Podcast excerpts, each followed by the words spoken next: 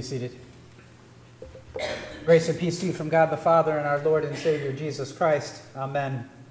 The sermon is based uh, on the gospel reading, Mark chapter 2, verses 16 to 18, particularly, which reads Then Herod, when he saw that he had been tricked by the wise men, became furious and sent and killed all the male children in Bethlehem and in all that region who were two years old or under, according to the time that he had ascertained from the wise men.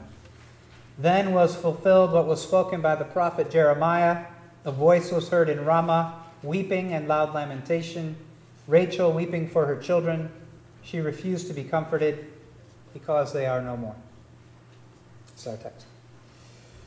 When I was a pastor in Ohio, I had frequent conversations about faith with a guy named Brad.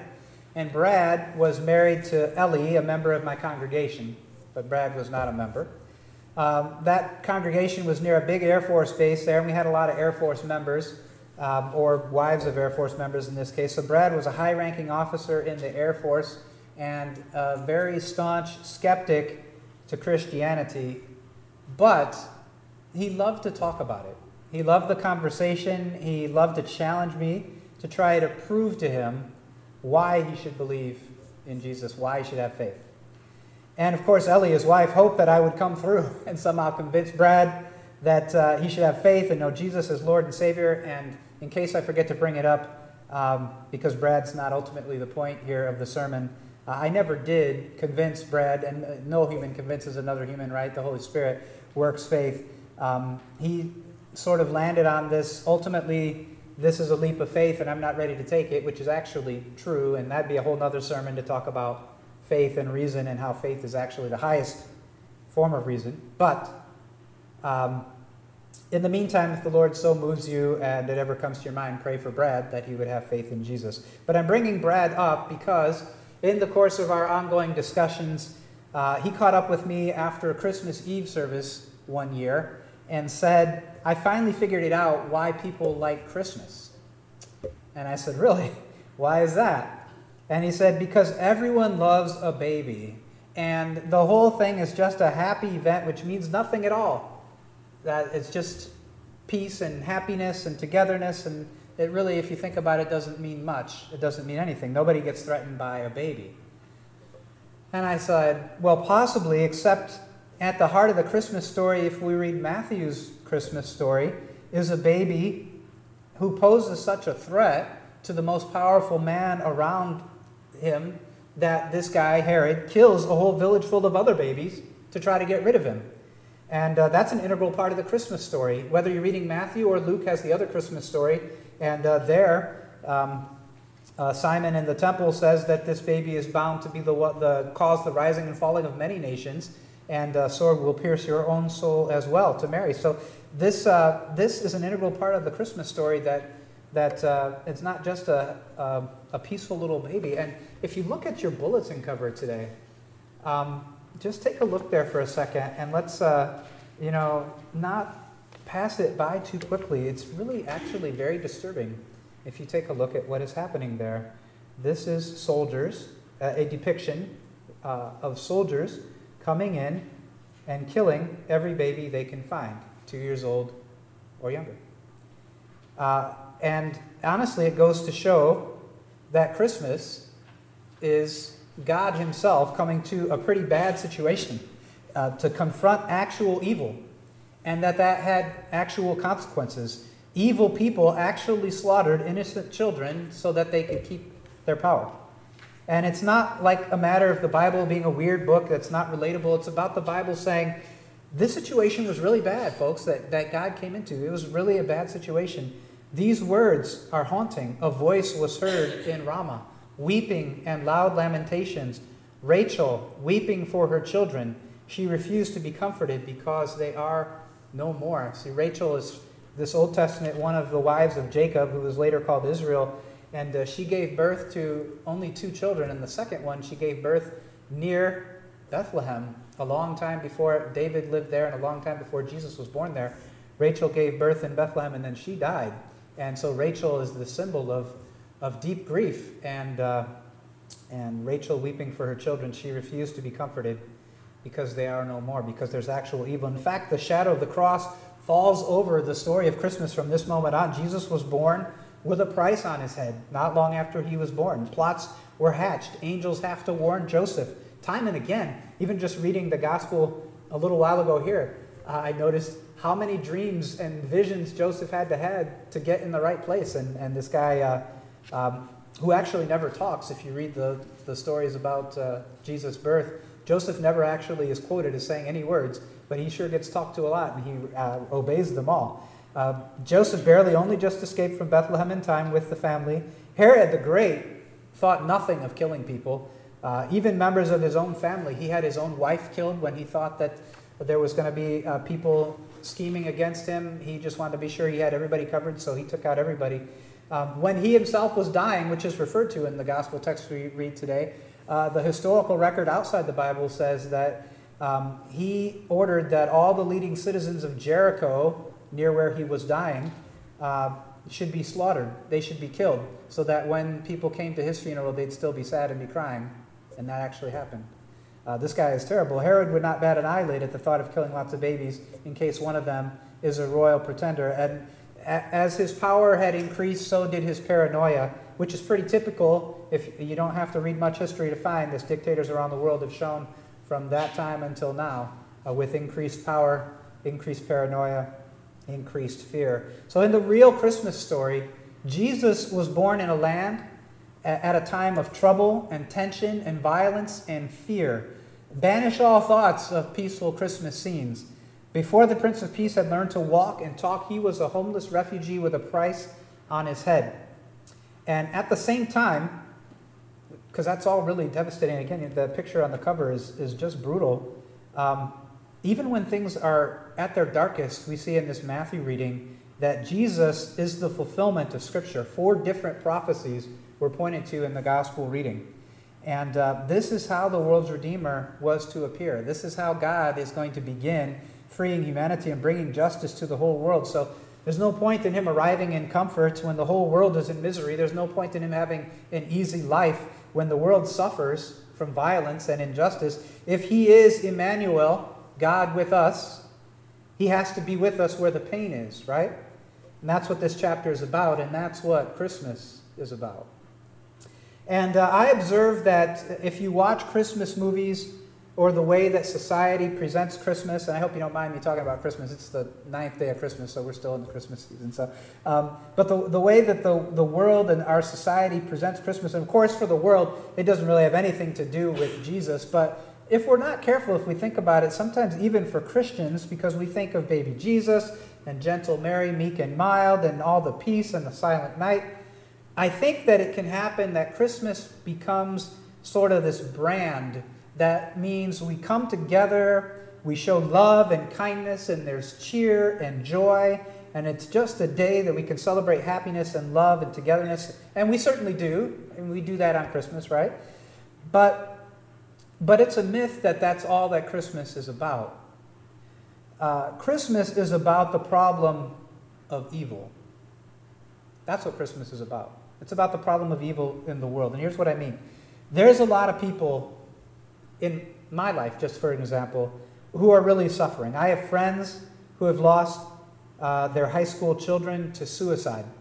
Many folks, myself included, have lost loved ones during the last couple of years from the COVID pandemic or situations that are caused by the pandemic, uh, changes in medical protocols, things like that. I lost my mom in the last uh, in the last two years?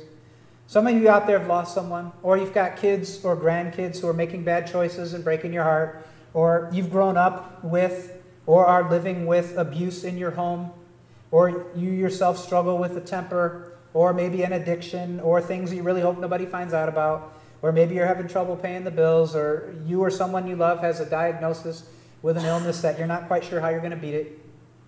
And, uh, you know, if you go around the world, like in one of the countries I visit frequently for Bible translation work, there's been a power struggle between the past and the current government that has killed and displaced thousands of vulnerable people that have no way to defend themselves, no recourse. They had, didn't have anything to do with the conflict, but they were just caught up in the violence and injustice of this world. In another place, People had to be moved off, or were moved off their land because the government found that where they lived, there were resources that could be mined, so they just picked them up and moved them. I didn't say take care of them, they just picked them up and moved them. Very unjust. Um, in a, another place, uh, pastors that we work with a couple of years ago at Christmas for sharing the gospel spent Christmas and the following two months in jail trying to get out of jail uh, because they didn't have the right permits to gather, supposedly, didn't bribe the right people, maybe, I don't know, but they were a threat to their government. Meaning, again, there's just injustice and there's a lot of pain.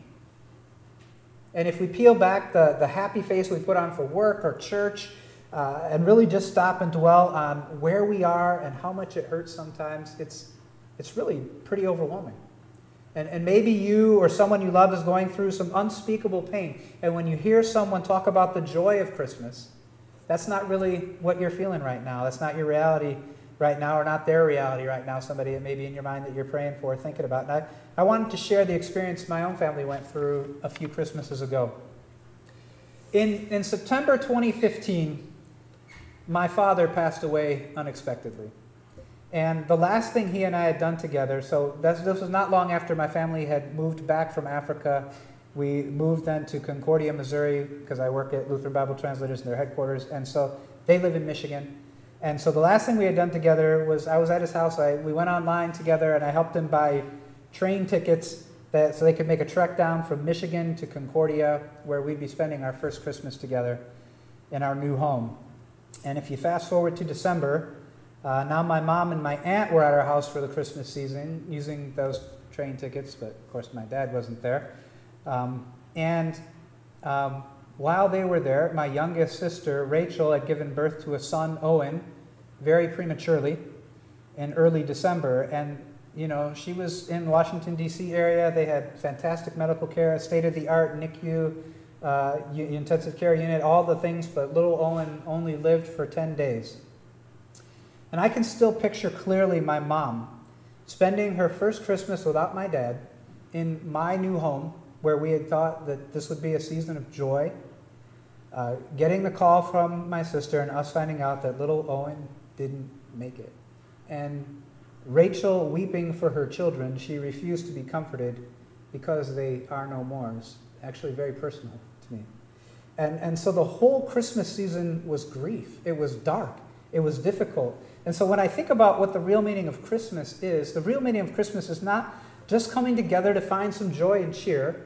When we celebrate Christmas, we are celebrating God answering the problem of evil.